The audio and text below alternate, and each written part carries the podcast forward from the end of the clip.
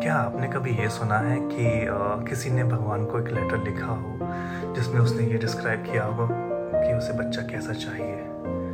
ऐसा नहीं होता ना। हमारे बच्चे जैसे हैं वो हमारे बच्चे हैं।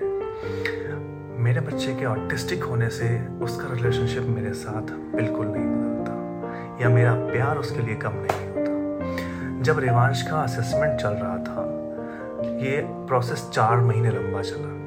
तब तक मैं ये जान चुका था और श्योर हो चुका था कि बच्चे को मदद चाहिए।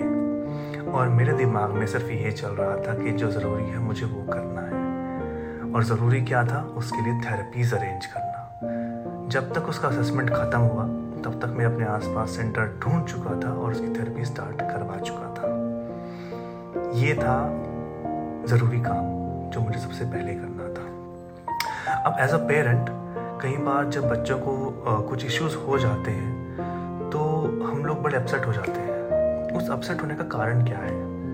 कारण, जो दो चीज़ मैं देख पाया वो ये, उसमें टूटती हैं हमारी बेमतलब की उम्मीदें, जो हम एक छोटे से बच्चे से लगा लेते हैं। और दूसरा, एक सोसाइटल प्रेशर जो हमारे ऊपर होता है कि हमें ये दिखाना है कि हमारा बच्चा भी सबसे आगे है। नहीं, हमारे बच्चे सिर्फ़ हमारे बच्चे हैं, वो एक मेडल नहीं है दिखाने के लिए। का ऐसे इस्तेमाल ना करें।